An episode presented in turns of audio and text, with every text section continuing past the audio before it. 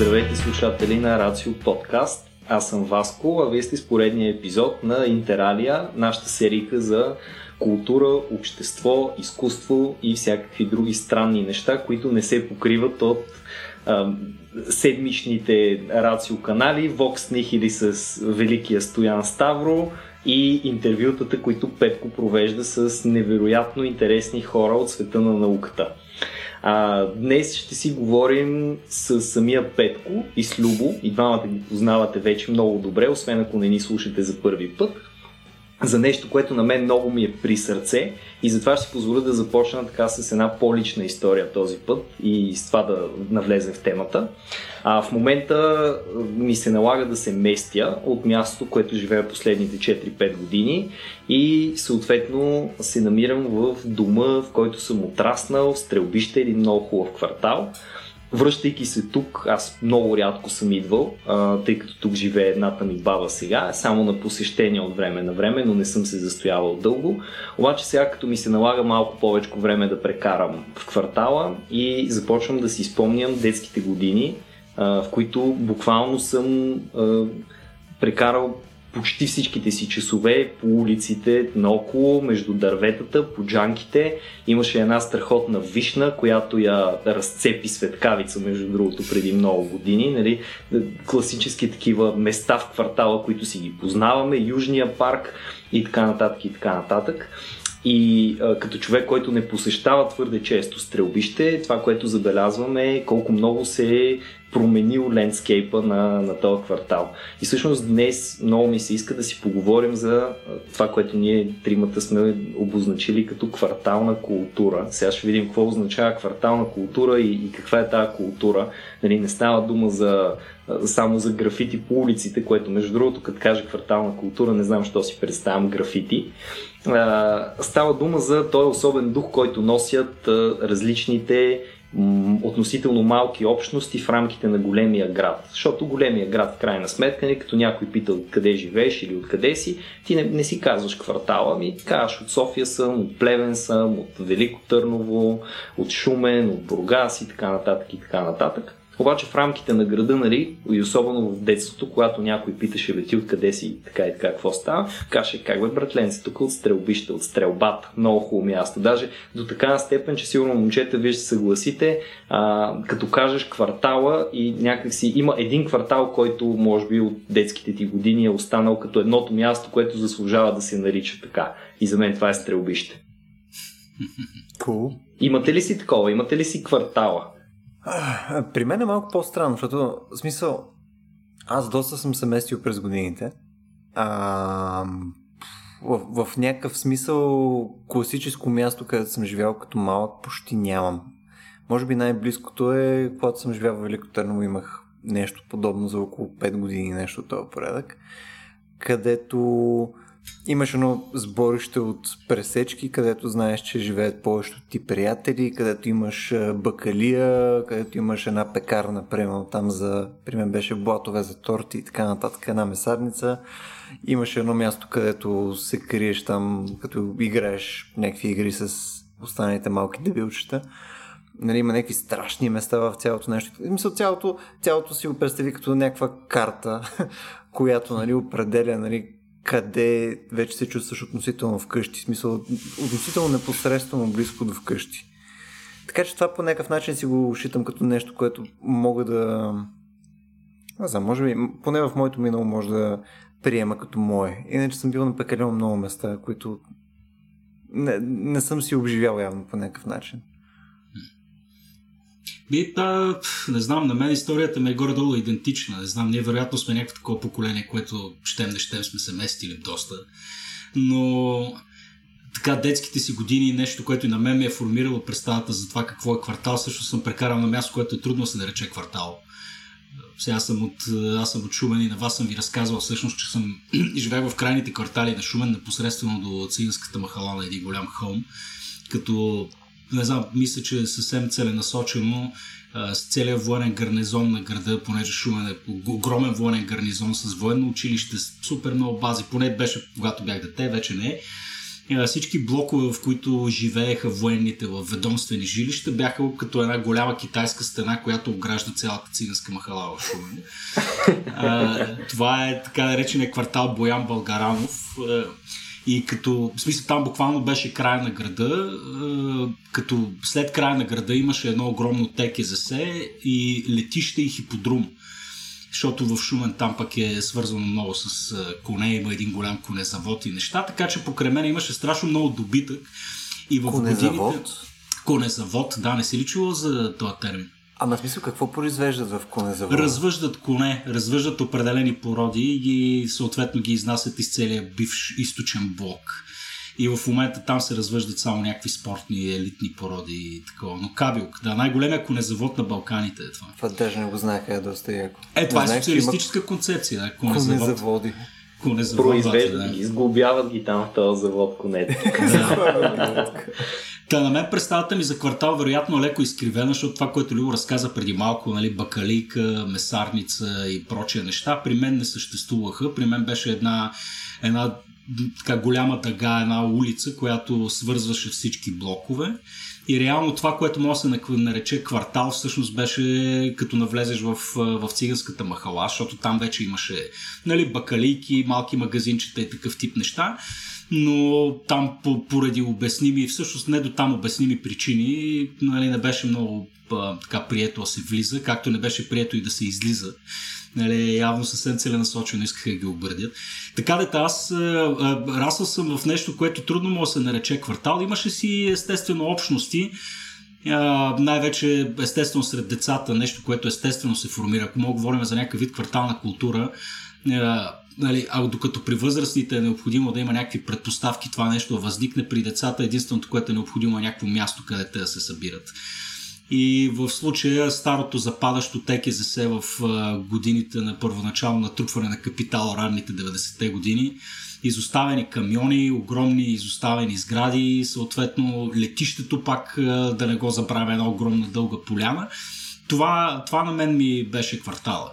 Но аз никога не съм поне пак казвам в раните си формиращи години, не съм изживял това нещо, което хората наричат квартална общност.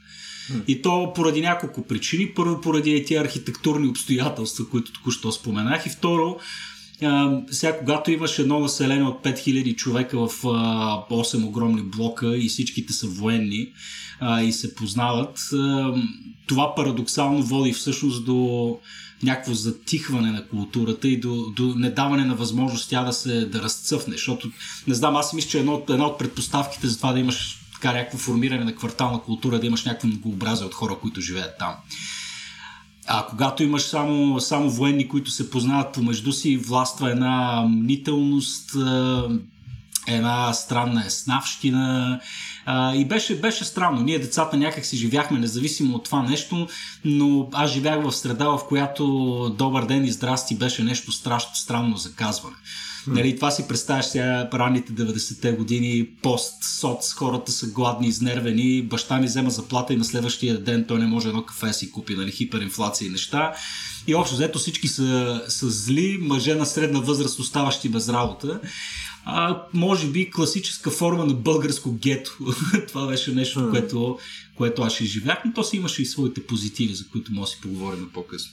А добре, Брил, mm а, това, което ме е интересно, тъй като аз пълно, където живеех в Търново, беше нали, близо до Царевец, в тая част, където ти е а, до дървения мост и така нататък. В смисъл, тая старата част. И буквално от другата страна също имахме циганската махала, нали, практически.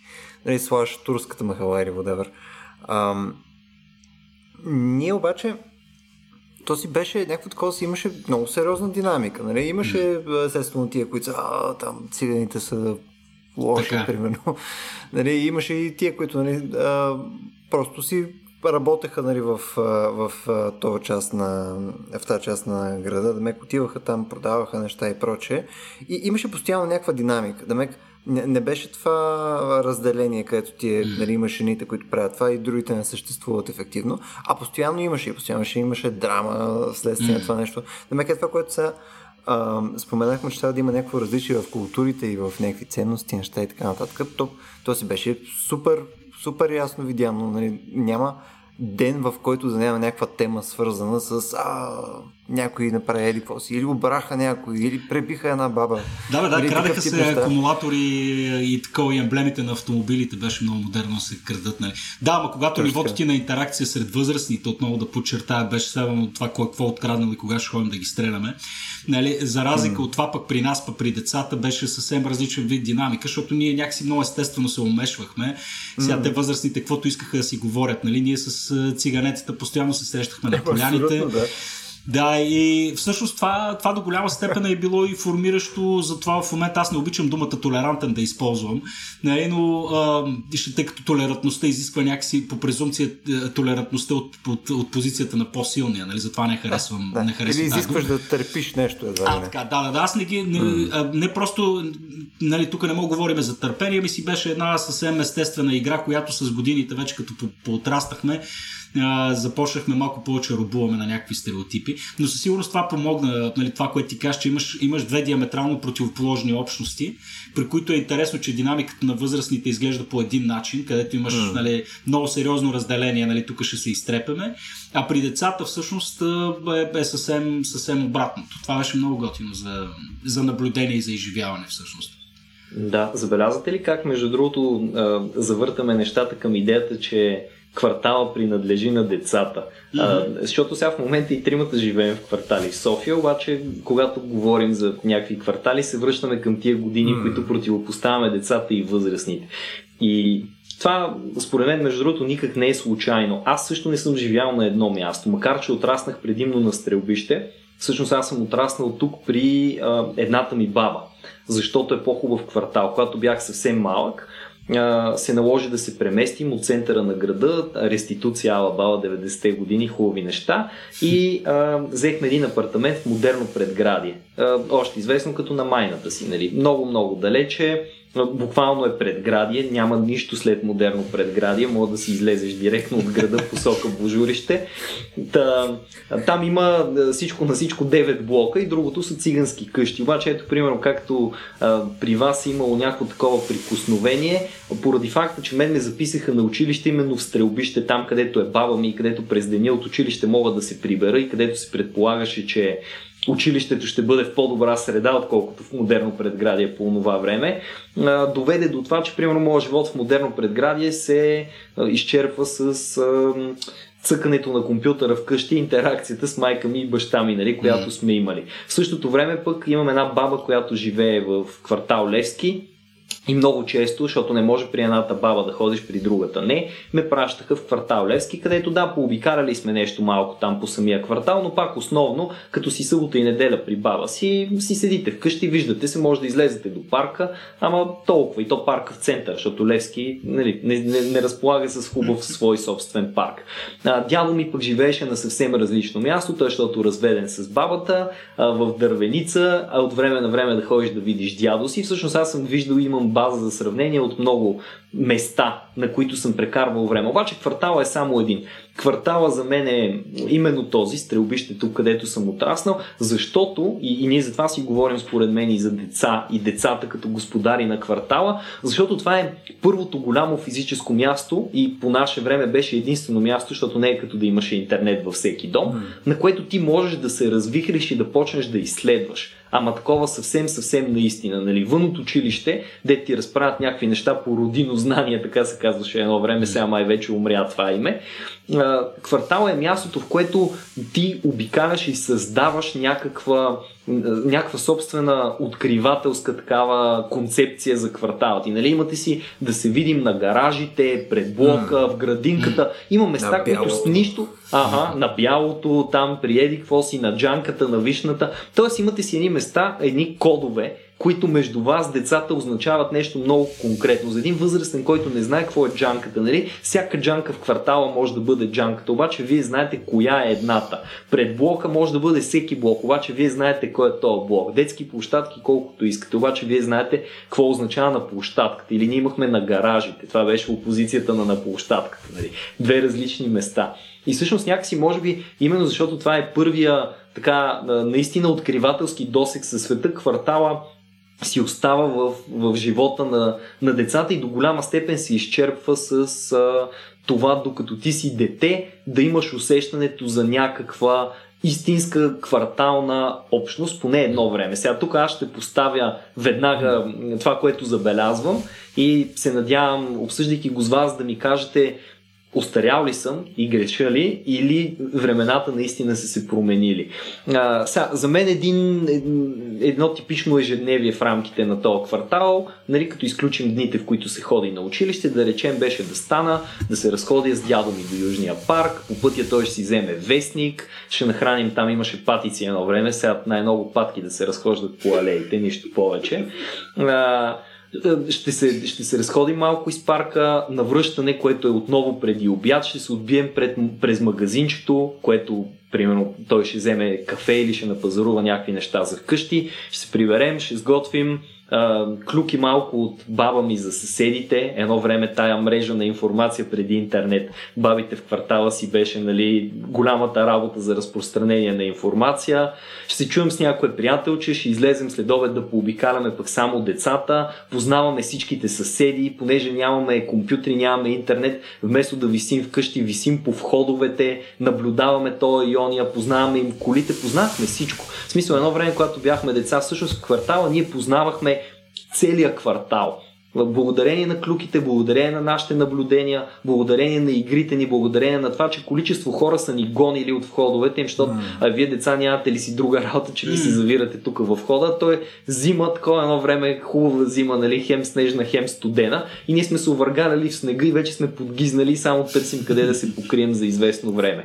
И в същото време много готино нещо в квартала и то това дава духа на квартала, вие вече го споменахте че си имаш магазинчето, имаш си месарницата, нали, имаш си, mm. тук имаше при нас, ние бяхме, баба ми държеше едно магазинче за хранителни продукти, а, до нея беше нонка, която държи магазинчето за а, перилни препарати и домашни потреби. Човек, при мен е магазинчето, което беше за такова, магазинчето, което беше за месарница, беше на Донка. Еми, Донка и Нонка, просто братовче. Донка е понката, човек. Е, никога, никога не мога да сбъркаш това. Е, това е. И в същия блок на, през, през 3-4 гаража от гаража, който беше магазин на нашия магазин, а, имаше още един пич. Тео, който пък си държеше негов магазин. Нали? Тук какви магари са се случвали покрай това, въпреки че живеехме в разбирателство с него. Нали? Някой друг път ще ви разказвам. А, изведнъж обаче лендскейпа на, на нашето детство се промени много сериозно, когато на мястото на един стар хипермаркет от тия едно времешните, аз имам един, не съм сигурен дали е спомен или е такъв набит спомен, някакъв фалшив За това как има просто едни рафтове с много, много е празен то хипермаркет, има просто едни рафтове с малко продукти по тях. Mm-hmm. Честно казвам, имайки преди, че това са били 90-те години, най-вероятно съм го видял наистина и наистина е било това нещо. Обаче построиха фантастико там. И покрай Фантастико, първо Нонка затвори, после други малки магазинчета започнаха да затварят и накрая в един момент затвори и нашия магазин. Нали? Нещо, което не беше фатално, защото семейния бизнес, така да се каже, еволюира, тръгна в друга посока. Но идеята е, че тия малки бизнеси, фризьорките, които всички ги познавахме, те са две в целия квартал, нали? бяха да е едно време, сега може би са повече. Ам, Киро, който продава цигари и алкохол до ден днешен, вчера минавах от там, човека още си държи магазинчето и, и си е съвсем на място. Защо защото репутацията му в квартала е от едно време и хората продължават да идват и да пазаруват при него, въпреки улеснението от супермаркета и така нататък. После дойде интернет. Интернет ни удари много яко.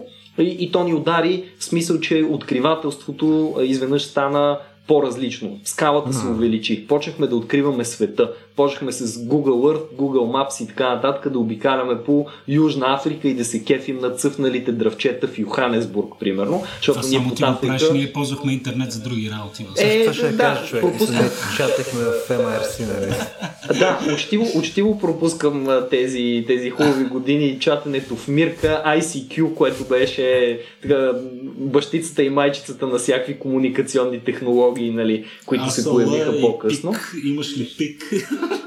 а, имаш ли пик, асъл и така нататък. Точно. Нещата, нещата много се промениха, защото като че ли ние самите започнахме 2004 година, решаващата година, започнахме да излизаме по-малко, защото се появи World of Warcraft.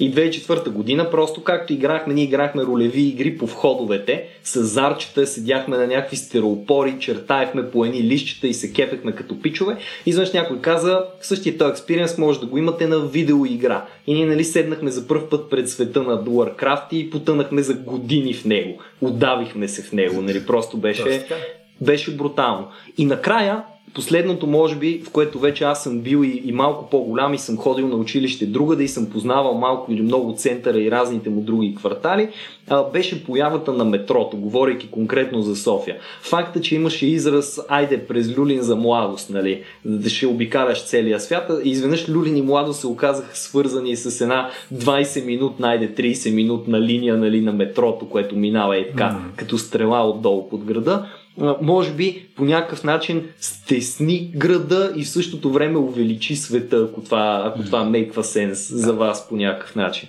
И лека по лека, сега като се връщам тук, изникнали са нови блокове, изникнали са нови магазинчета, нови фризьорски салони, хората ми се виждат непознати, дори хора, които са тук от входа, срещнах няколко, които не ме познаха, аз ги познах, защото те бяха възрастните едно време и не са се променили толкова. И, и някакси имам, имам усещането, че кварталната култура, поне в моя живот, кварталната култура, бавно загива или е загинала вече. Та, много ми е интересно какви размисли ще, така ще може да ми споделите по тази тема за вашите собствени усещания. И тук, между едно от по-скоро моите наблюдения е, че основното нещо, което аз характеризирам нали, с някакъв такъв тип а, квартална култура е нали, наистина колко хора от а, нали, съседния вход, твоя вход, така нататък, всъщност познаваш. Нали, като излезеш навънка, ако отидеш до магазина, познаваш и хората, от които си купуваш хляб, примерно. Аз в момента, защото пеем последните 10 години, съм сменил, да кажем, 4 жилища, 5 жилища, нещо от този порядък. Опита ми е, че в момента, в който започна да познавам някакви хора лека по лека, то се мести. Ти ако станеш някъде 2-3 години, то нали, няма как да стане. Но нещо повече, смисъл, аз защото съм относително комуникативен, смисъл ходя, чукам на врати, черепа хора с неща, викам ги на места, смисъл, нали, създавам организация. А, това, което виждам, бе, че просто като цяло хората не се познават. Мисъл, като, като се срещат някакви хора долу на входа на кооперацията, те просто могат да се задържат врата, ама реално няма, е, Жоро, ти ли си, нали, смисъл, няма, мисъл, просто те са някакви случайни хора, които обитават общо пространство. И в този смисъл, нали, а, това не знам вследствие на какво е, защото не знам, аз чувал съм вече всеки теории, не, че то видиш ли комунизма ни раздели или пък нещо друго там ни е разделило пак. Нали, прямо, Жан Виденов е виновен. нали, а, Костов само не и той.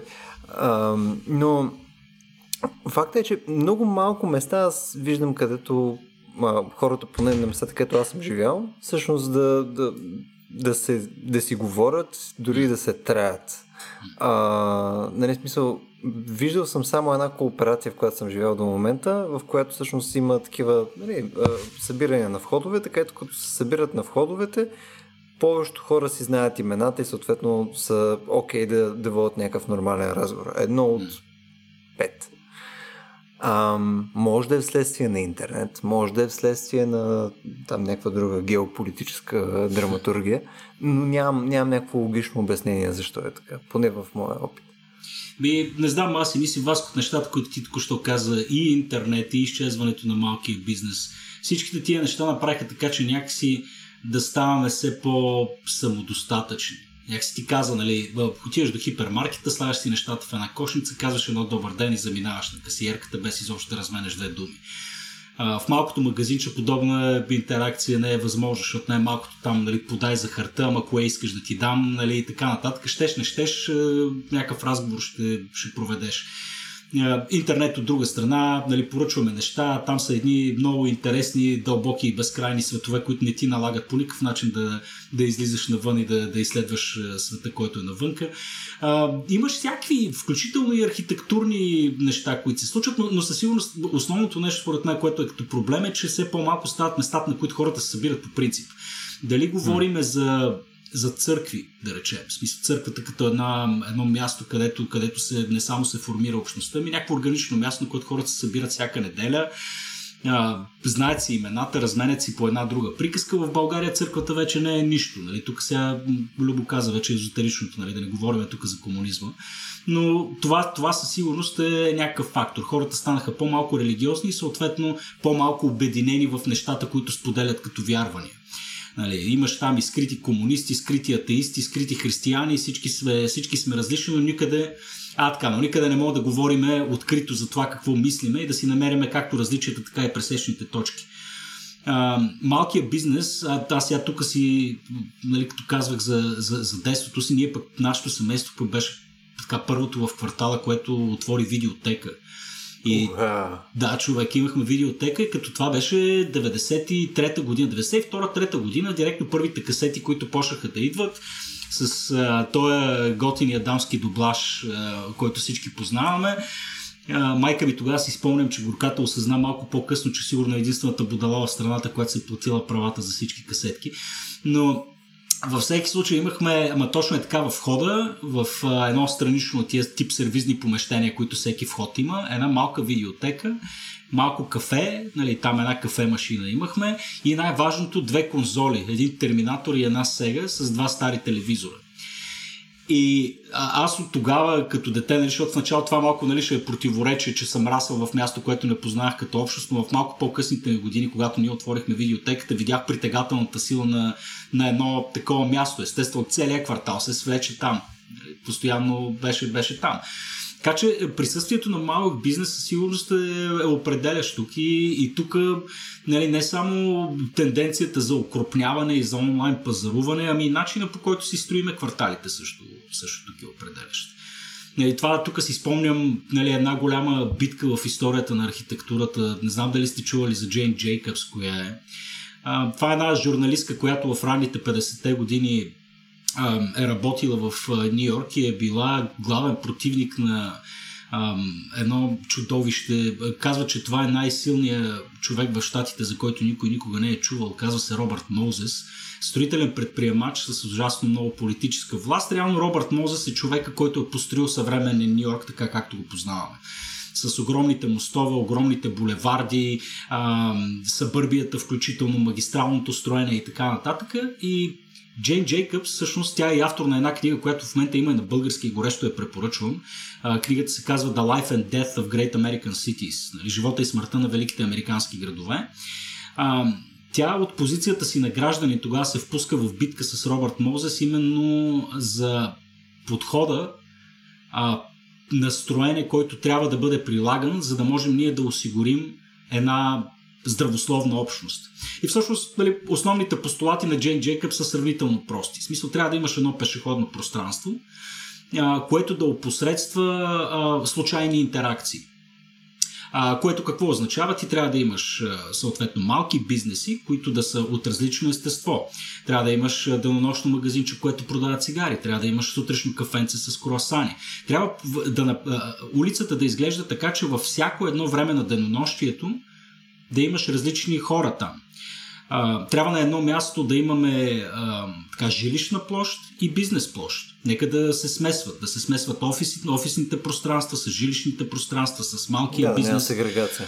Да, а, общо взето да присъстват всички едни елементи, които ние наблюдаваме в едно съвременно общество, за да могат те да, а, така, да влизат в едно свободно взаимодействие. А, докато Робърт Мозес, той е твърдял обратното. Съвременния град, нали, там са магистралите, имаш обособени зони за живот, примерно фащаме нали, тук Софийските спални като един паралел. Нали. А, или пък един малко по-съвременен бизнес парк София. Или имаш едно обособено място, където се срещат определен тип работещи хора. И те отиват само там. И после отиват да си легнат в младост по блоковете. И а, този тип строителство, нали, тук мога да говорим включително и, нали, ако говорим за архитектура по принципи, за Курбуазие, за а, нали, принципа на, на тия социалистически блокове, в които всички ние сме израснали, това, това пък изкуствено смесване на общност. Нали, които пък малко, малко пък нарочно ги караш, малко на сила ги караш да интерактват едни с други. Нали, не се срещат случайно на улицата, ми просто щат нещата по входа да се блъскат и да, и да споделят едни, едни същи битови проблеми, които създават пък само, само негативни обстоятелства. Но мисълта ми беше следната, че а, тук много често се пропуска ключовия момент с това как ние всъщност строим и мислим градовете си. И всички ние, като отидем на запад и се разходим в някой малък португалски град, примерно, или дали всички места, които намираме за очарователни и че хората са готини и така нататък, тук отново стъпвам и малко и на марксистския постулат, нали, че битието определя съзнанието. Съзнанието на тези хора е непосредствен продукт от възможността им те свободно да взаимодействат едни с други а, и това пък от, от само себе си вече пък е продукти на начина по който самото място е построено. Така че основният проблем при нас идва и от това. От социалистическото строителство и виждаме днес съвременното, че, че продължава някакси да, да пресъздава едни и същи проблеми, дали унаследени от там, или, или пък стъпва на едни по-нови концепции, които според мен само вредят. Аз знаеш за какво се сетих веднага? Сетих си за един, за един филм на Спайк Ли, който се казва Do the Right Thing. А, да, вие може да сте го гледали, ама който ни слуша все пак може да не го е гледал, за да не спълвам твърде много, съвсем накратичко казано какво представлява това. Нью Йорк, един бруклински, една част на Бруклин, едно такова кварталче, даже по-скоро отрязък от кварталче. А, хората се познават, а, филма, мисля, че беше края на 80-те, началото на 90-те години. Примерно между 88 и 90-та година, някъде там.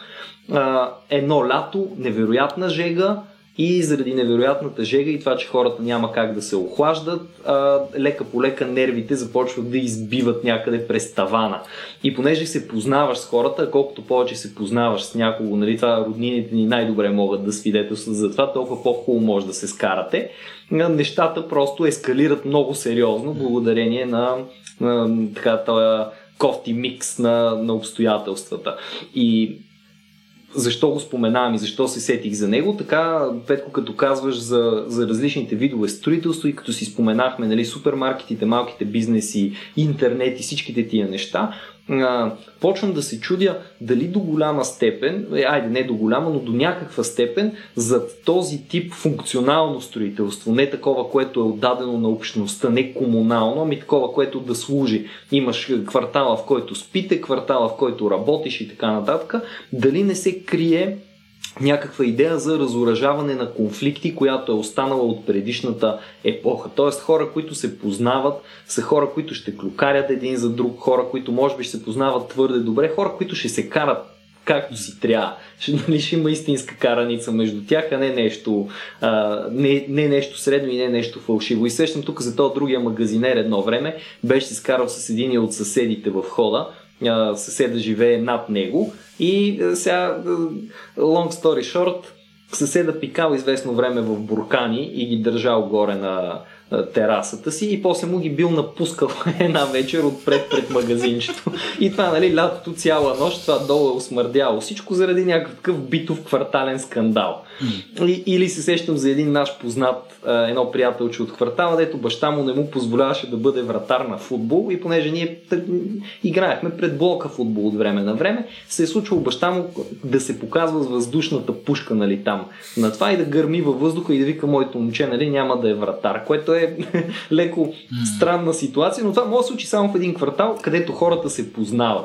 Да, до някъде супермаркетите до някъде интернет и то тип общуване и обслужване, защото това е ключовата дума тук, обслужване, започва да бъде а, много по- безличностно, много по-имперсонално. Ние си пазаруваме в интернет от вебсайтове, нали, откъдето и да си купя нещо. Аз не казвам, че съм си го купил от продавач, консултанта ми, дори да имам такъв, да съм си писал с сапорт. Аз не си спомням, че някой си Мишо ми е препоръчал каквото и да било.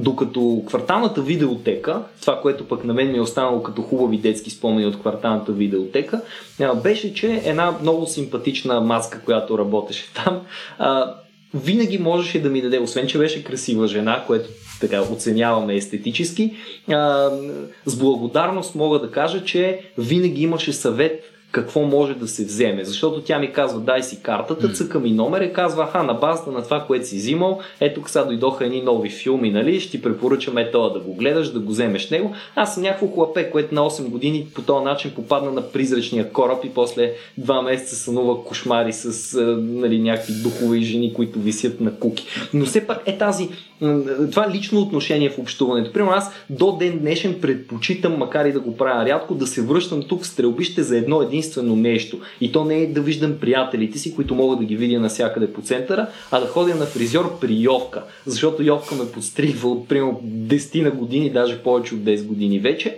И Йовка много добре ме познава, знае какво да направи с косата ми и винаги знае, че няма си говоря. Тя може да си говори някакви глупости с някой друг клиент, но сме знае точно какви глупости аз обичам да си говоря с нея. Тоест аз получавам едно перфектно обслужване. И виждам някакъв ресърдженс на тая идея, а, с а, така хипстърската вълна, която започна да възражда бизнеси като млекарница, хлебарница, да. пекарничка и така нататък и така нататък. Макар, че там Съществува за мен един друг проблем, който мога да нарека проблема Елефант. А, не знам кога за последно сте си пазарували от Elephant Bookstore. Тук няма правя някаква реклама или антиреклама на мястото, но да речем, че там, там съм попадал на много странно такова едно леко еджи отношение, което се опитва да бъде добро към клиента, но просто излиза странно в крайна сметка. Та, не знам. Uncanny Valley на доброто обслужване. А, ами да, да, купувам си аз, купувам за подарък една, един, една карта от тия скреч картите, нали, да триеш в кои държави си бил и съм на касата и така подавам картата, те я взимат, махат и ценичка, всичко и аз казвам, извинете, само да ви помоля, дали ще може да го опаковаме, защото е за подарък. И пича, който беше на касата, така ме поглежда и точно с един такъв тон, който ще изимитирам, сега ми казва, о, но това е точно това, което се готвех да направя за вас. И, може да си представите колко шокиращо и странно, колко неестествено общуване е. Нали? Докато, примерно, с баба Нетка долу от магазинчето, тя ми каже, а, тук ела моето момче, ще ти дам пак сандвич с франзела и топено сирене. Нали? Но някакси чуващинка беше. Да, знаеш, между е това, което е за а, липсата на персоналния елемент, между на мен ми прави напоследък доста впечатление. В смисъл, а, нали, full disclosure, нали, като човек, който ръмва онлайн магазин, може би, нали, нали. Но, а, има нещо в обслужването, което е персоналното. Мисля, в интерес на истината може да се случва и онлайн под някаква форма, ако има някой с който да си изкомуникираш проблема и някой да ти го реши не като работа, като адекватен човек, но не също работи. Но въпросът е, че ти получаваш нещо друго, което аз даже не бих нарекал конкретно обслужване, е просто някакъв такъв допълнителен страничен продукт от интеракцията ти с хора. Сега, примерно това, което е твоята препоръка от а, яката девойка, която всъщност се оформила твоето сексуално предпочитание през последните 20 нещо години. Нали? Със сигурност, да, с триъгълните или там 12-стенните гърди. А, да, идеята ми е, че този тип пълно препоръки, неща и така нататък, те, те си имат някаква много такава отделна стойност от причината, поради която си в този магазин изобщо. В смисъл, ти отиваш там, нали, то е хубаво, ти може да си го поръчаш в момента и онлайн, прямо филма, нали, цъкаш прямо в Netflix, ти имаш subscription, но реално липсата на тази интеракция те го грабва от от, от нещо допълнително, което няма как го получиш по друг начин. И между другото, колкото по-малко такива интеракции има, аз виждам, че и хората по-малко ги търсим. Сега не знам, примерно, вие как сте с това нещо, но аз работя с относително сериозно количество хора, които са на по 20 и нещо. А, не, че аз съм безкрайно по-дърт, нали? Сега съм на 30 и нещо. А, идеята ми е, че едно от нещата, което нали, най-регулярно се чува е, нали, ако има възможност, примерно, да свърша нещо без да си говоря с хора, mm. или ако мога съответно да си пиша с някой и да не се обаждам. И това за мен е безкрайно странно, защото, примерно, аз ако мога да, си, да се чуя с някой, естествено бих предпочел да се чуя по-скоро с някой. Ако, ако времето ми позволява да дигна един телефон и да свърша нещо, съществено предпочитам това да се случи. Нали, защото Нали, и, и, цялата тая култура, която е за маса тук, нали, аз му напиша, но той ще ми договори след два часа, пък ще ме сине, пък еди, какво спа, ще ме голос, някакви така тъпотия, нали? То тип неща в момента е, в смисъл, изглежда, че е първото време в времето на човечеството, където можеш да го видиш. Нали, някой да настоява да избягва други хора по този начин. Мисъл, подозирам, че и преди е имало хора, които са нали, под някаква форма агорафоби или не харесват просто на човешка интеракция. Но в момента по-скоро е, поне покрай нали, колеги, приятели и така нататък, по-скоро правило. Mm. Не знам, мисъл, в бъбъл ли съм или... Не, не си в... Не, не, това си е много... Да, много, много обективно наблюдение. Мисля, че се вижда при всички. Най- най-кофти е всъщност като ловиш самия себе си, че ти си по-склонен да напишеш на някой нещо и да, а, и да изчакаш отколкото се разберете за две минути. Ама това вече си е проблем на интернет и на общуването, нещо, което, за което ние си говорихме за нашия разговор, за разговора предишния. Но тук, тук не знам, сещам се като, нали, Васко, ти като, като спомена за този тип дребни, дребни интеракции от и, и, и, и си мисля, нали, откъде, откъде хората пък постепенно започнаха да се противят нали, от такъв тип а, а, talk и всъщност откъде загубиха способността да си говорят с съседите. Тук, без отново да демонизирам миналото и без да съм присъствал съвсем обективно в него, защото бях дете, но мисля си, че отново нали, този, този тип комунално съжителство, на което бяхме подложени, което е по същество неестествено. Това е, това е относително нов феномен. Винаги хората са разполагали с, с, с, с свой собствен обособен покрив а, свой собствен дом. Нали? Сравнително отскоро човечеството живее по начина по който живеем ние, което пък какво прави с интеракцията? А, нали, една общност се събира тогава, когато обикновено е изправена нали, като изключим всички останали а, неща, като обща вяра, нали, общи забавления и прочее, а, тя се събира тогава, когато има общи проблеми. И проблема на един комунален тип живот, нали, когато живееш в един блок с 80 апартамента е, че обикновено проблемите са изключително и само от битово естество. Нали, те се свеждат до разговор за това как да се оправи канализацията, покрива и такова. Там е разговор за пари, пари, които никой няма а, нали, в, в, в този определен период от живота ни, а, което съответно свежда общуването с другите до, до едно, едно ниво ужасяващо, нали? което пък от там нататък нали, на тебе ти се прииска, ти го правейки го това нещо с, с години, на тебе започва да се формира и някакъв маниер на недоверие, мнителност, всички са тъпаци, защото обикновено се караме за покрива, па не сме си казали две думи за нищо друго. И а, това, това всъщност, тук, тук, тук си спомням и за една книга, сега като ще не им дропваме някакви неща. За, а, има една книга, вижте и филм направиха наскоро на Джей Гей Балард, книгата се казва Небостъргачът. А, там той разглежда този феномен, нали, доведен в неговата крайност. Нали, показва една антиутопия, един огромен небостъргач, в който асансьора спира да работи и реално аристокрацията или хората, които живеят на най-високите етажи в мезонетите и в, в това се оказват нали, трапт. Нали, се оказва, че те са изцяло под, така, под властта на, на, на по-низките етажи.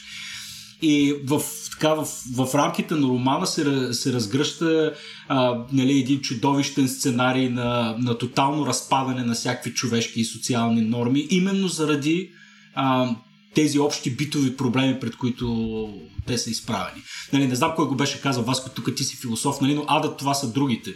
Нали, аз предполагам, че до, до голяма степен а, ние хората сме кооперативни същества, но също така сме и доста, нали, доста внимаваме нали, колко се сближаваме с хората. Когато си поставен отново в следствие на, на кофти архитектурни решения, си поставен в ситуация, в която взаимодействието ти се свежда от това кой да се отводни мазето и защо, му, защо не си е направил кухнята над спалнята ми и такъв тип неща това, това тотално води до всякаква дезинтеграция на, на обществото. Защото тук започваме да споделяме битови проблеми, вместо да споделяме някаква друга форма на общо битие, което е по-приятно. Дали, дали ще е църквата, дали ще е матча, дали ще е киното, дали ще е нещо, нещо друго.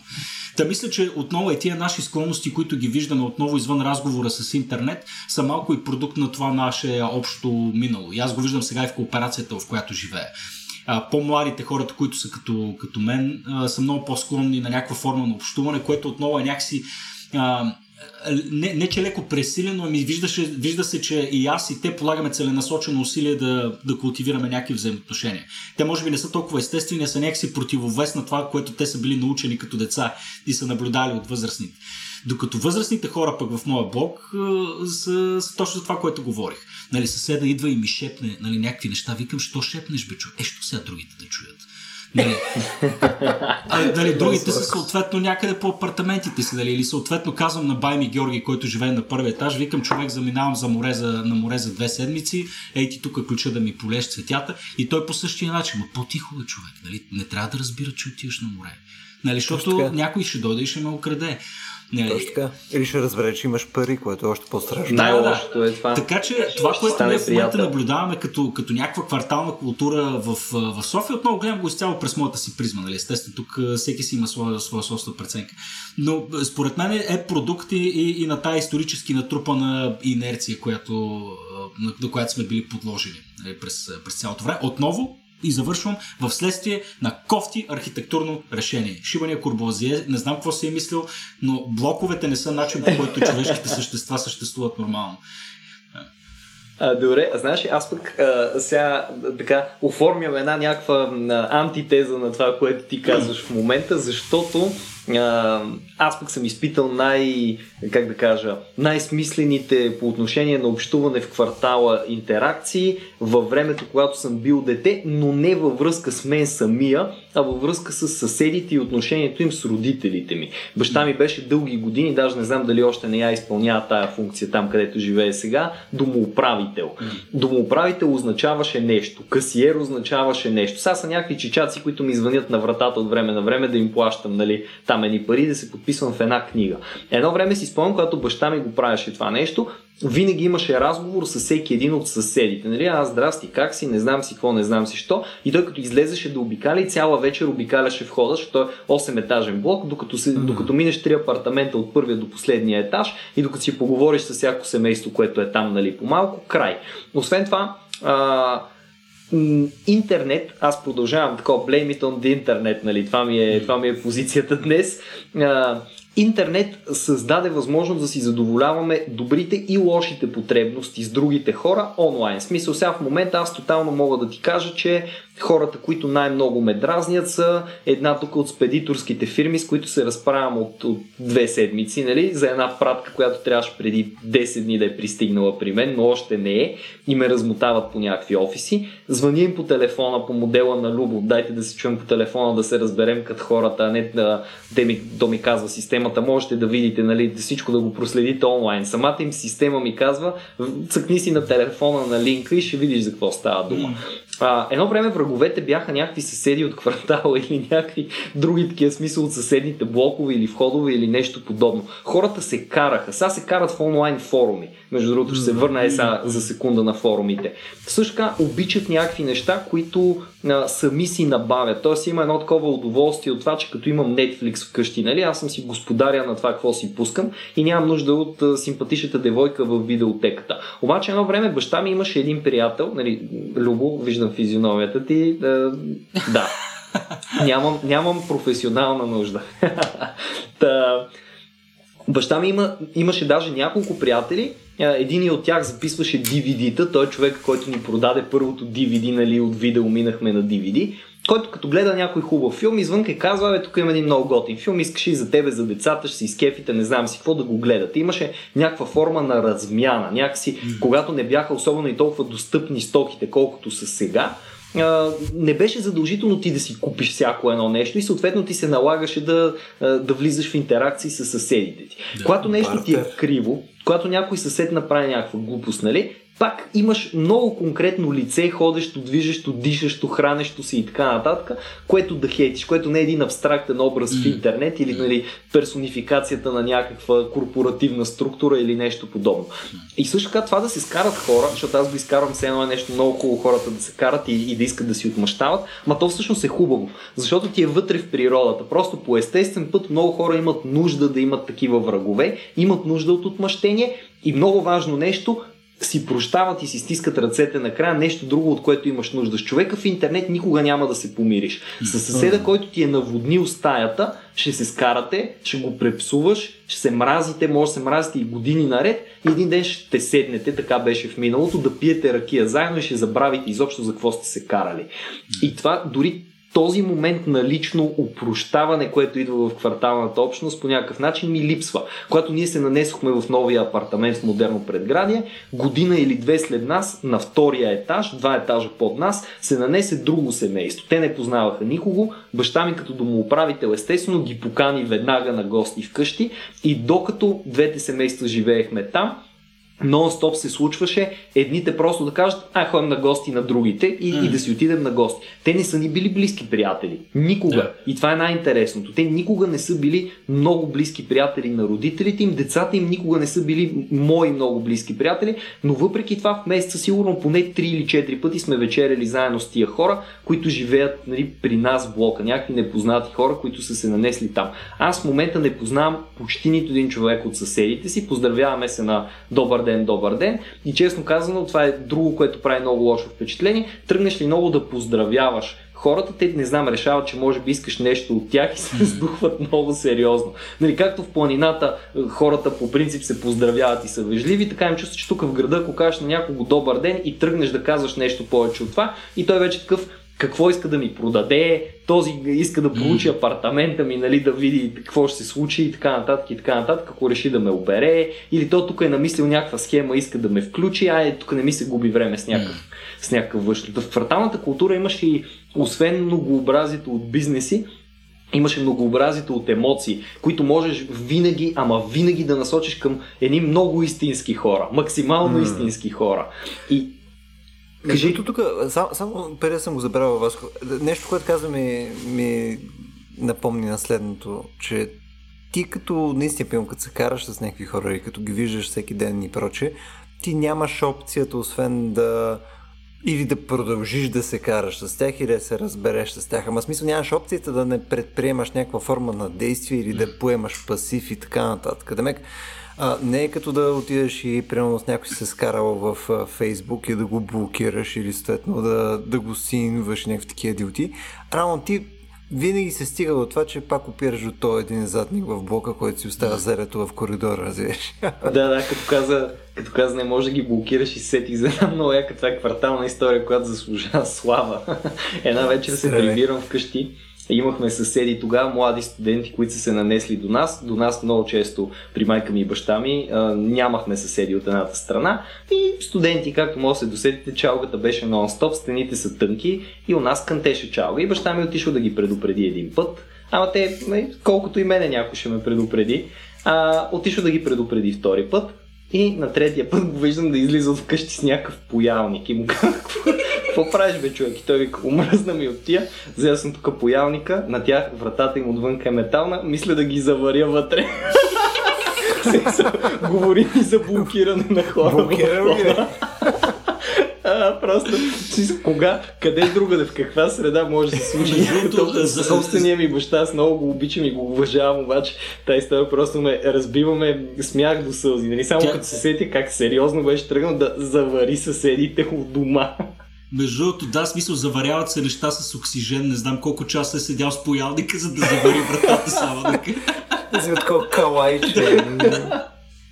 А, според мен, да, той, той тази вечер се беше почерпил доста добре, така че не съм, и аз не съм сигурен какво да. точно му се въртеше в главата. Важното е, че се разобеди обаче, говоряки с толкова много за интернет и говоряки за тия целенасочени общности, които Петко спомена по-рано, няма как да не спомена интернет кварталите или с появата на интернет едно от нещата, които навлязоха сериозно в моя живот, реклами във вашите, форумите, които а, хора могат да си споделят интересите и да си общуват, точно като в някакво кварталче, с изключение, нали, санс, тази, а, това разнообразие от а, теми, характери и хора, защото в един форум за все тая видеоигри. Хората не си говорят също така и за автомобили и за футболни отбори, най-често. Освен, естествено, там винаги имаше едно разни, дето всеки пише каквото иска и отваря каквато иска тема. Но мислите ли, че форумите бяха някаква форма, защото сега не знам доколко форумите все още са viable среда, в която наистина се развива някаква култура, но доколко форумите бяха кварталите на интернет в един момент? Как ви се струва? Бе, мисля, си, мисля си, че бяха, защото а, не знам, те, те в голяма степен споделяха Всъщност, за да съществуват двете неща ефективно, за да имаш наистина квартална култура, всичко, което си говорихме до сега, за да имаш и ефективен форум включително, нещо, което трябва да се случи е просто да to stick. Нали? Трябва, да, трябва всички, които го обитават това място, просто да останат малко по-дълго там. Е, и когато ти останеш малко по-дълго в един, в един форум, ти вече познаваш всички хора, знаеш и мненията, знаеш как мислят, започваш да се привързваш към някой, да ненавиждаш други. Нали, в този смисъл беше много, а, нали, пък било и то в интернет, имаше много естествено усещане цялото нещо и всички сме го изживяли. Надявам се в момента формната култура да продължава да живее, макар и аз да не обитавам. Но стискам палци да това, да, това нещо да е живо. Но тук отново, мисля, че в целия разговор пропускаме е то основен момент. Мисля, че твърде много се движим. Нали? Любо каза в началото, аз съм се местил твърде много, аз съм се местил твърде много, Васко, ти си се местил твърде много. Нали? Проблема е, че за да се формира една общност или за да mm. формираш някакви смислени взаимоотношения с някакви хора, ти трябва да, да, да поостанеш малко, нали? да поседиш на едно място. И е съжал... така, за добро или за лошо съвременният начин на живот някакси а, не го предполага това, това нещо да се случва. Нали? Да, не, да не дай Боже вече па да се родиш в провинцията, нали, съкън. А, това, това, това, си е, това, това си е проблем, защото доколкото тая мобилност те обогатява, сега съм живял в 6 държави, а, в 3 български града, нали, от Шумен съм и какво не ми се е случило, а, от друга страна не мога да кажа, че имам някакви смислени органични взаимоотношения с някакви хора от миналото, които не са мои роднини. А, така че винаги, винаги има някакъв трейдов. Дали говорим за трейдов, за, за интернет и за, а, за, за този вид глобална мобилност, с която разполагаме в момента, получаваме страшно много но това, от което се откъсваме, е този вид органични взаимоотношения, които, на които толкова всъщност се наслаждаваме, като отидем примерно в една Южна Италия или някое гръцко село или, или нещо такова. Има някакво усещане за изгубване на нещо естествено, като, като, като че си скъсал живо месо. Нали, затова някакси всички, всички мал, малко е така вътрешно страдаме от това, че липсва така общо, защото няма нищо по-естествено от нея. Но просто живота ни в момента предполага постоянно движение, предполага интернет, предполага една камара неща, които в този смисъл ни правят малко по-малко хора и като, като резултат на това е и доста по-малко общност. Знаеш ли, между че очевидната заменка, нали, която ни дава интернет, преди бяха нали, форумите, сега в момента да кажем, че са ти неща тип там социални медии, евентуално а, заменката пък на IRC, която ти е Discord и сходни такива неща, като пак имаш някакви такива къстъм групи, чатове и whatever. Нали, те, те тия неща, принципно на, на комуникационно ниво, между супер. И мисля, че можеш в рамките на тях да изграждаш доста стойностни отношения и, и, и връзки, познанства, а, е това, което вас каза пък по-рано, нали, World of Warcraft, защо не? В игрите ти също формираш а, някаква форма на общност, но нещо, а, и аз това го осъзнавам в годините просто за себе си, че въпреки, че посредством такива места аз съм формирал едни от по-яките ми приятелства към момента.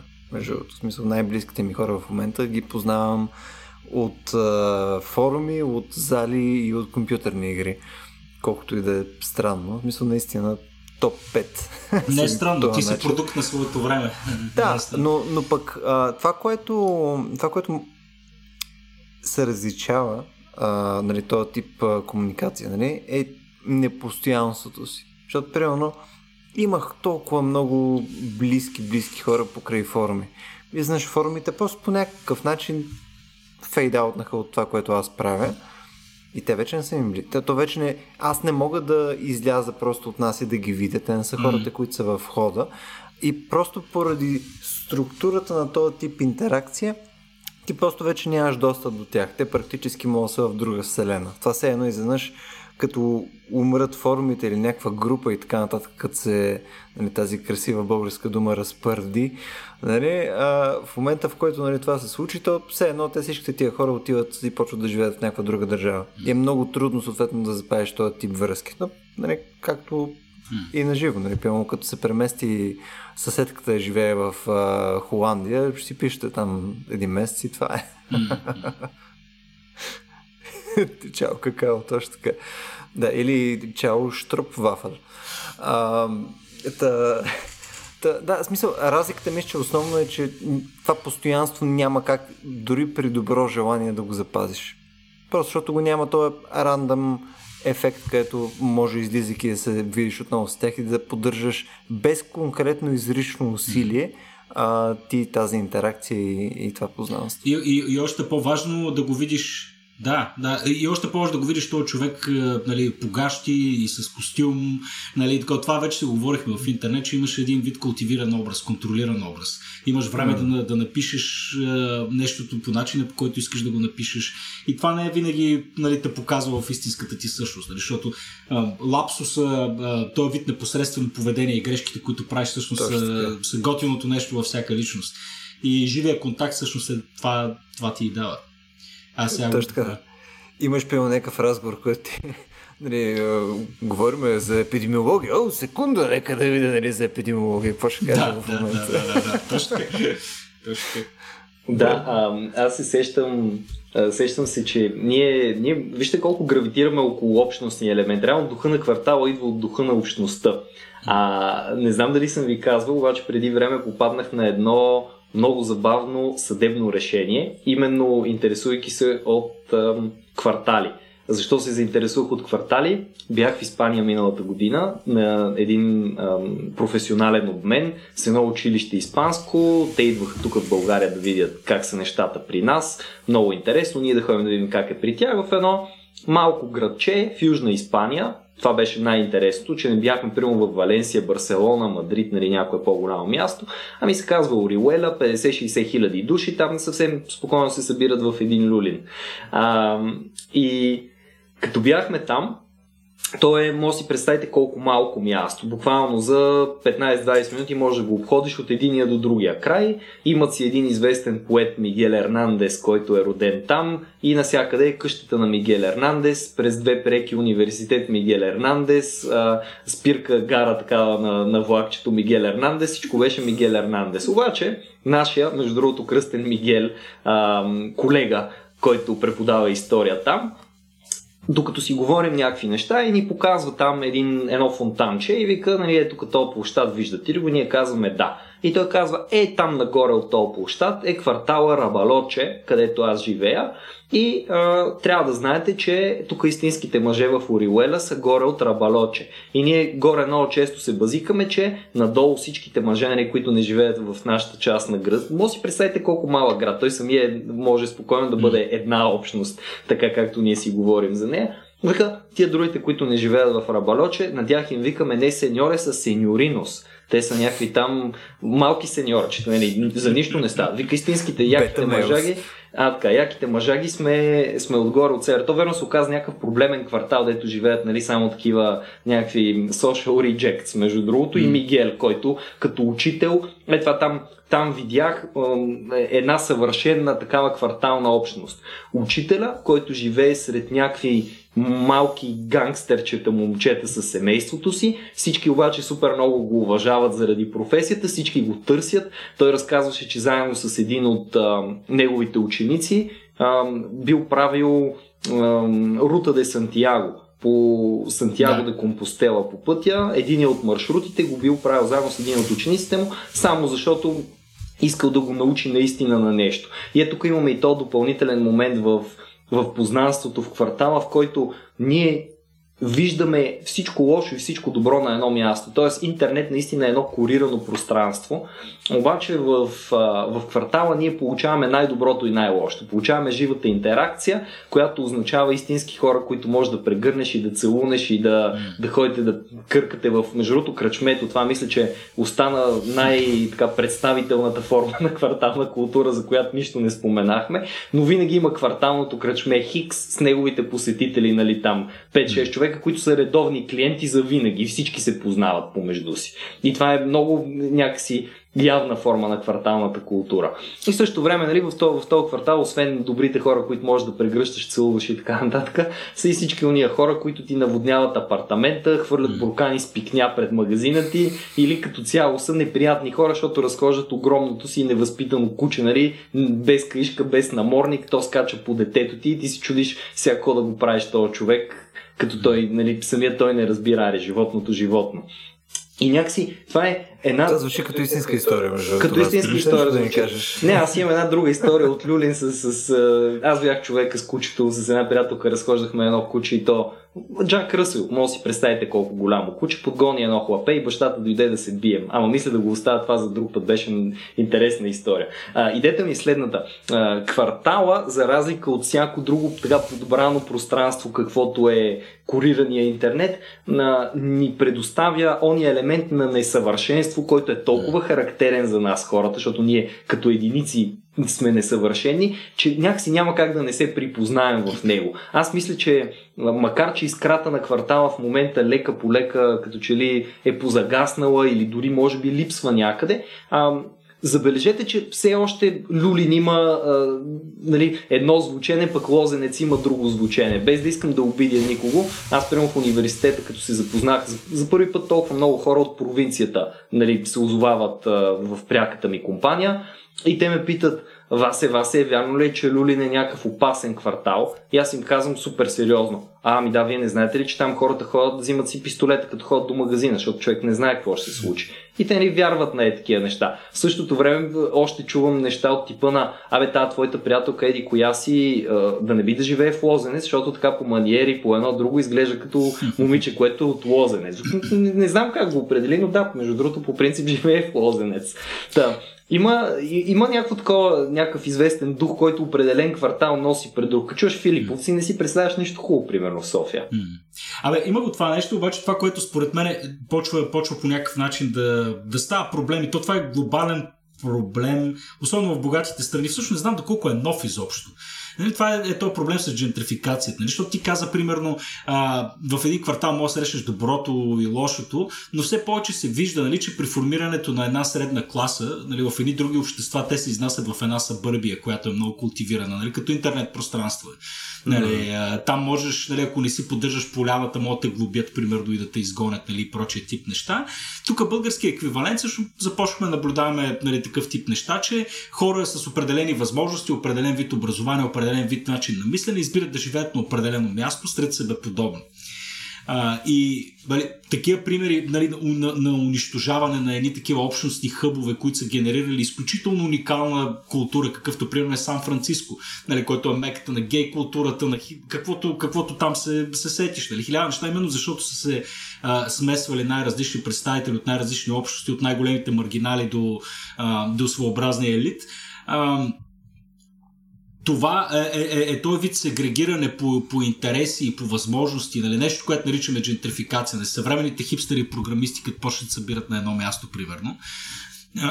нали, тогава виждаме е, е такъв подобен тип унификация, какъвто наблюдаваме и в интернет. Което, което унищожава пък е този елемент на случайната среща, а, унищожава и цвета, цвета на квартала.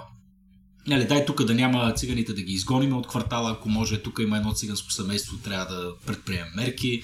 Нали, и така нататък. Гледаме да сме по-еднакви, защото се чувстваме по-комфортно сред себе подобни. И тая, тая естествена човешка склонност а, за добро или за лошо, според мен, се налага по някакъв начин да бъде, а, така се регулирана от, от, градските, от градските власти за да, за да бъде предотвратено. И, и, и в някои световни градове вече виждаме, че това почва да се случва. С регулация на найеми, с строене на общински жилища на определени места и така нататък, за да може да се, а, да се поддържа това здравословно взаимодействие между различните слове на обществото.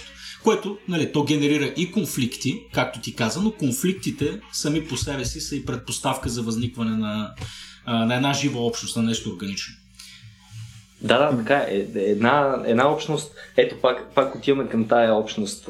Е, една общност не може да съществува без, т.е. не може да съществува без конфликти, е силно казано, но някакси конфликтите изграждат облика на тая общност по определен начин. Имаше едно противопоставяне. И тук, примерно да кажем, тук в този квартал преди години имаше една петиция, част от гражданите, гражданите, да, част от гражданите, които живеят тук, искаха да прекръстят квартала, защото стрелбище звучи малко като място, на което хора се пуцат, нали? Това не е, не е върха на сладоле, не че а, не е, е истина. Нали, в крайна сметка, да. да, не че не е истина, че тук по булевард България колко човека изпотрепаха по скъпите им джипки.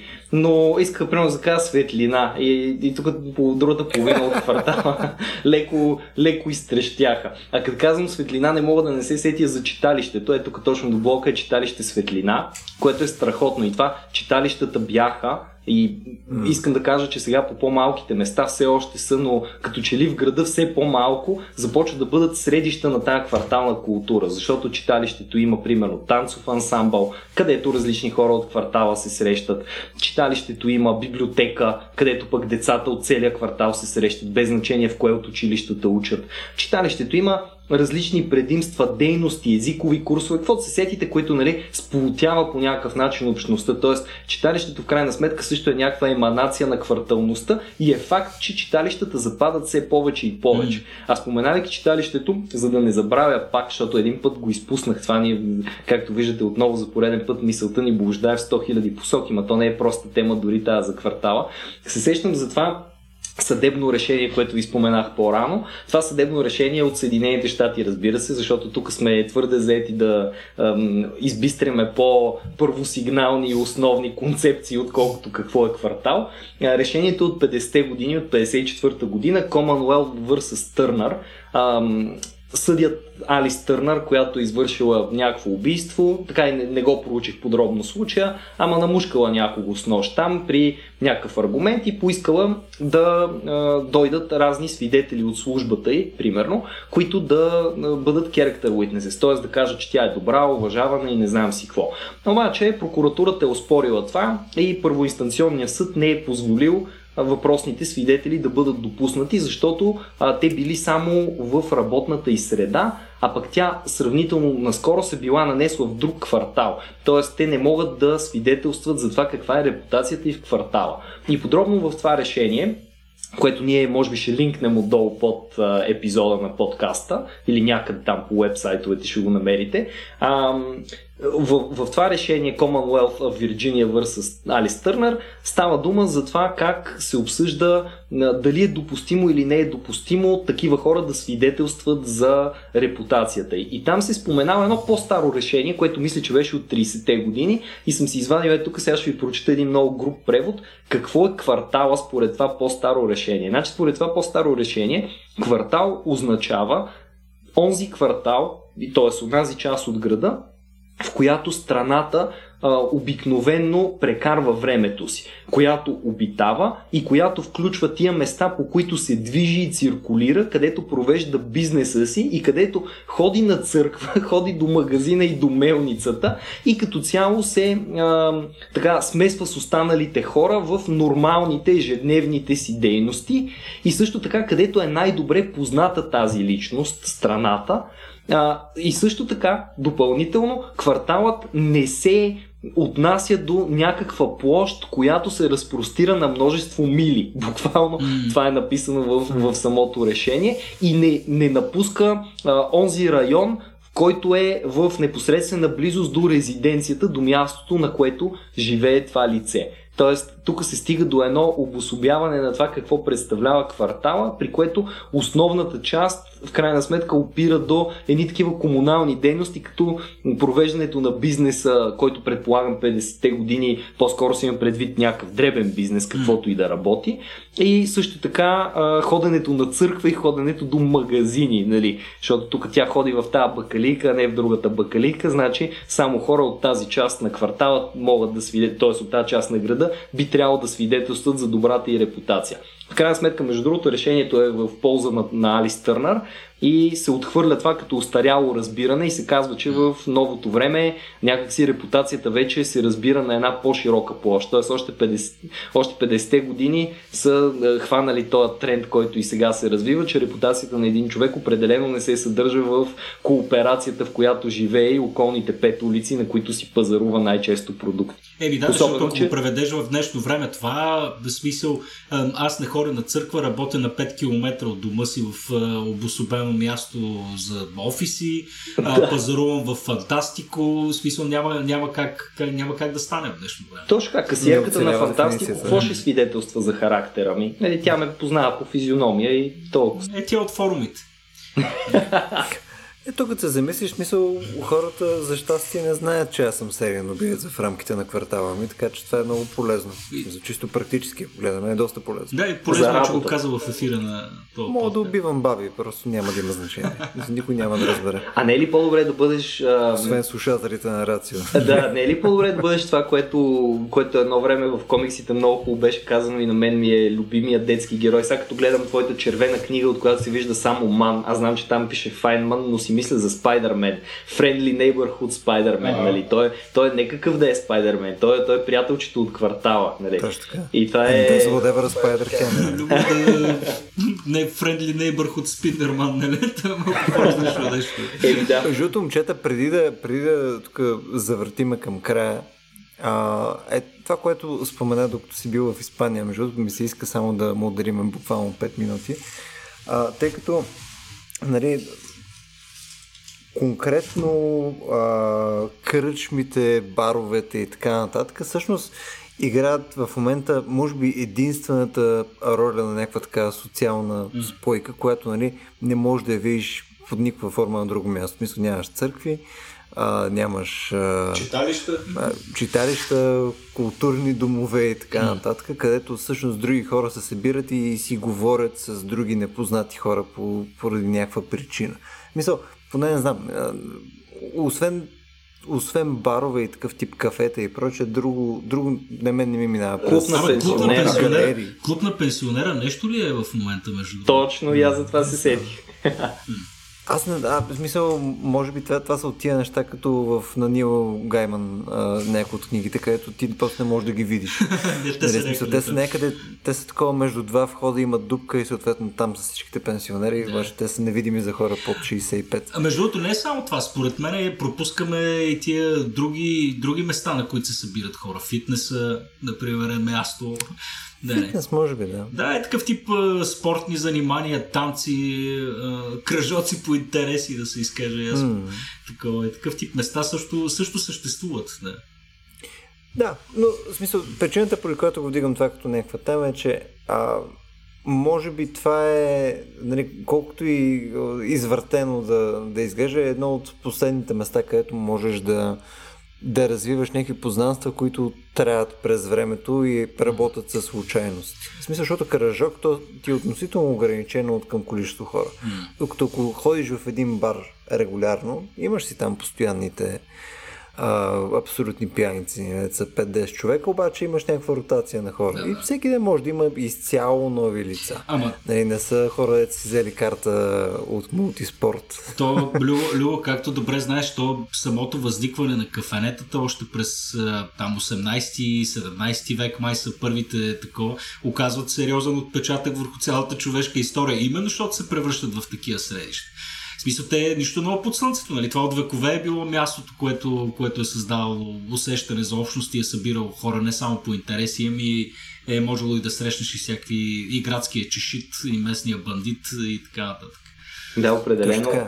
Да, Оцеляваме чрез алкохола. А, така, но, но жалко вече и баровете не бачкат, така че момчета, не знам, да изритаме 2020 вече и да се, се като че ли наистина да последния бастион на тази квартална култура. Сещам се, като казвам последния е, бастион за, за една страхотна песен на Arcade Fire, в която така пък а, един полицай е наречен The Last Defender of the Sprawl. Нали, mm. а, това име от албума The Suburbs, между другото, говорейки си за култура, да, да, да вкараме малко и а, същинска култура в цялата работа, не само квартална.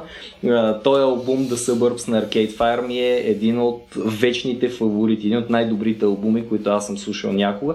Може би защото и съм прекарвал достатъчно време в предградията. Той действително разказва едни истории от предградията, които изглежда няма значение дали става дума за САЩ, Канада, Мексико или България. Човек от предградията може да познае темите, които се намират там. За, и, и той, между другото, не случайно е насочен толкова много към деца, много от, а, в смисъл не е детска музика, ами много от песните имат отношение към спомени за детството или комуникация между деца в квартала, които карат колелета там, които си говорят, падат, жулят си коленете заедно, заедно са приятели и в един момент се оказва, че вече не са пораснали са, разделили са се, някой си е пуснал дълга коса, нали, минало е известно време, в което не са се виждали и в това време много-много са се променили.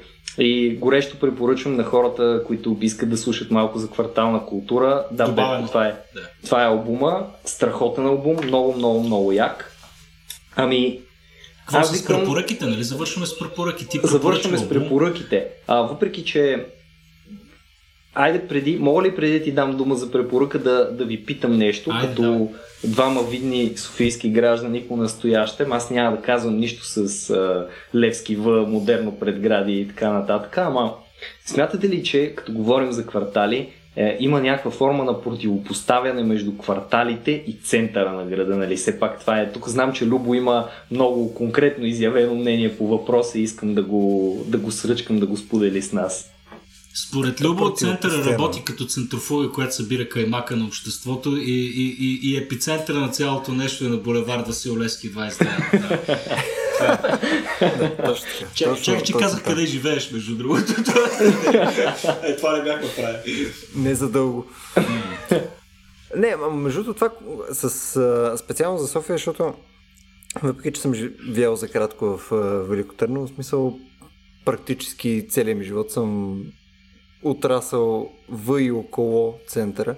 И разликата между, между това да живееш някъде около НДК и да си някъде, не знам, прямо да кажем около Сливница, защото и там съм живял, е просто фундаментална за мен. Мисъл и по, по начин, по който, примерно, а, хората си говорят за, за място, което живеят. Мисля, просто имат по-различно, не знам, поне в моят опит има по-различно самочувствие и така нататък за, за центъра.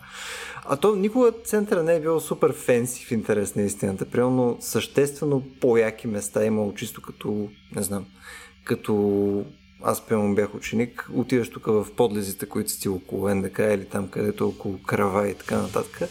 И в центъра винаги беше пълно с отрепки, човек. беше супер тегаво, смисъл беше пълно с наркомани, пияници. Един пич беше се изстрал в един тролей един път. Деветката. Смисъл...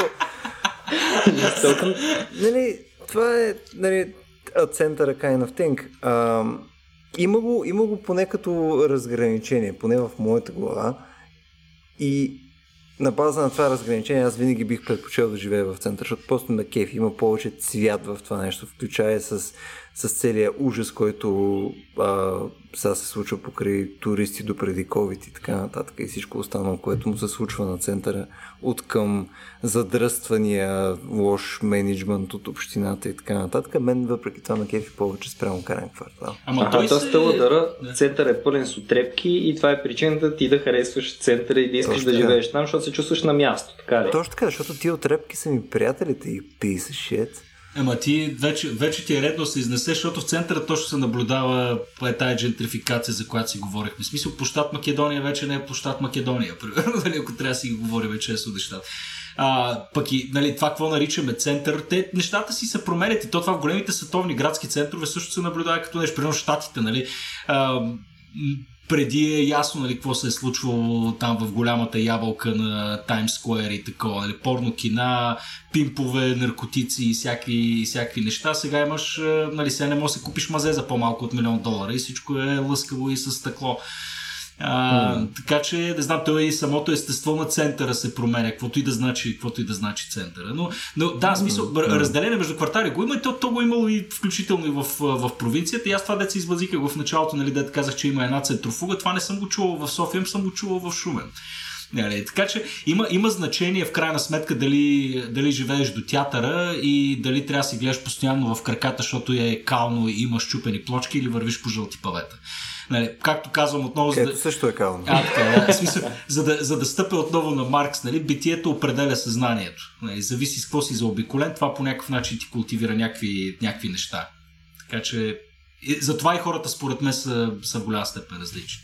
Моето усещане е, че центъра, като човек, който е пребивавал достатъчно в центъра, но никога не е живял наистина, наистина в центъра, а, наблюдението ми е, че квартална култура в ония смисъл, в който ние си говорим, реално в центъра няма. В центъра обаче има духа на центъра. Това нещо, което по, по един метафизически начин те привлича да отидеш там. Нали? Не, не е някакъв пич облечен в чершав, който обикаля улиците, не е това духа на центъра. Това е просто, просто онзи, който се изсрал в тролея, нали? не си сменил ампулата, защото това не му се е получило за два и три пъти. И е, да, духа на центъра Васко, просто се превърна интералия, бе, Ние подкаст за култура и всичко останало и пича, който се изстрава в трамвая. Е, значи, ние нали си, нали си говорихме по-рано, че не трябва да слагаме прекалена цетка на това, което говорим. Според мен това си е част от културата. Ще направим един епизод култура Точно. на праднята и без това отдавна сме съм хвърлил мерник да, на това да, най-странните да. културни ритуали по света. Да. Та пока е Япония, нали така? Япония там е просто да, да. изискано и, и почет към трапезата. Това накрая е хубаво да, да се оригнеш и да пуснеш някой друг между газ. Другото, между другото, почвам си мисля само за да кажа за хората, които ще го слушат това нещо. Аз обикновено съм човек, който задава визията. Не знам дали сте обърнали внимание, но всеки наш подкаст има определена визия, която може да видите обикновено на сайта, като пуснем нали, което е някаква комбинация, някаква, някаква символична репрезентация на това, за какво сме си говорили в подкаста. И сега вече имам някакви идеи за разни трамваи, Васко, които да пуснем по, по това. Мисля, че ще се получи готино. Идеално ще бъде. Ами добре, за да го рапъпнем, препоръки накрая да повторим, ако трябва нещо от това, което сме казали. Любо, ти нещо ще ни препоръчаш ли за кварталната култура или да право да се местим в центъра? Не се возете на деветка в 7 сутринта. Да, жестоко. Това е съвет от uh, човек с опит, нали? Питай патило. Добре. А, Петко, ти какво ще кажеш? Е, аз вече, вече споменах, ако нали, хората наистина искат да прочитат нещо, нещо готино, което се отнася за нали, темата градоустройство, градска култура, а, нали, какво, какво означава здравословни и безопасни улици, разсъжденията на Джейн Джейкъбс, макар и в късните 50-те години, мисля, че стоят и до днес. Отново книгата е издадена на български, една огромна тухла е за тези от вас, които четат на английски, препоръчвам оригинала. The Life and Death of Great American Cities на Джейн Джейкъбс. Супер. Аз се задоволявам с още едно повтаряне. Arcade Fire, албума се казва The Suburbs. Това е почти един час, някъде толкова. Не знам 40 и колко минути, може би. Чисто наслаждение, особено ако сте живели в предградията.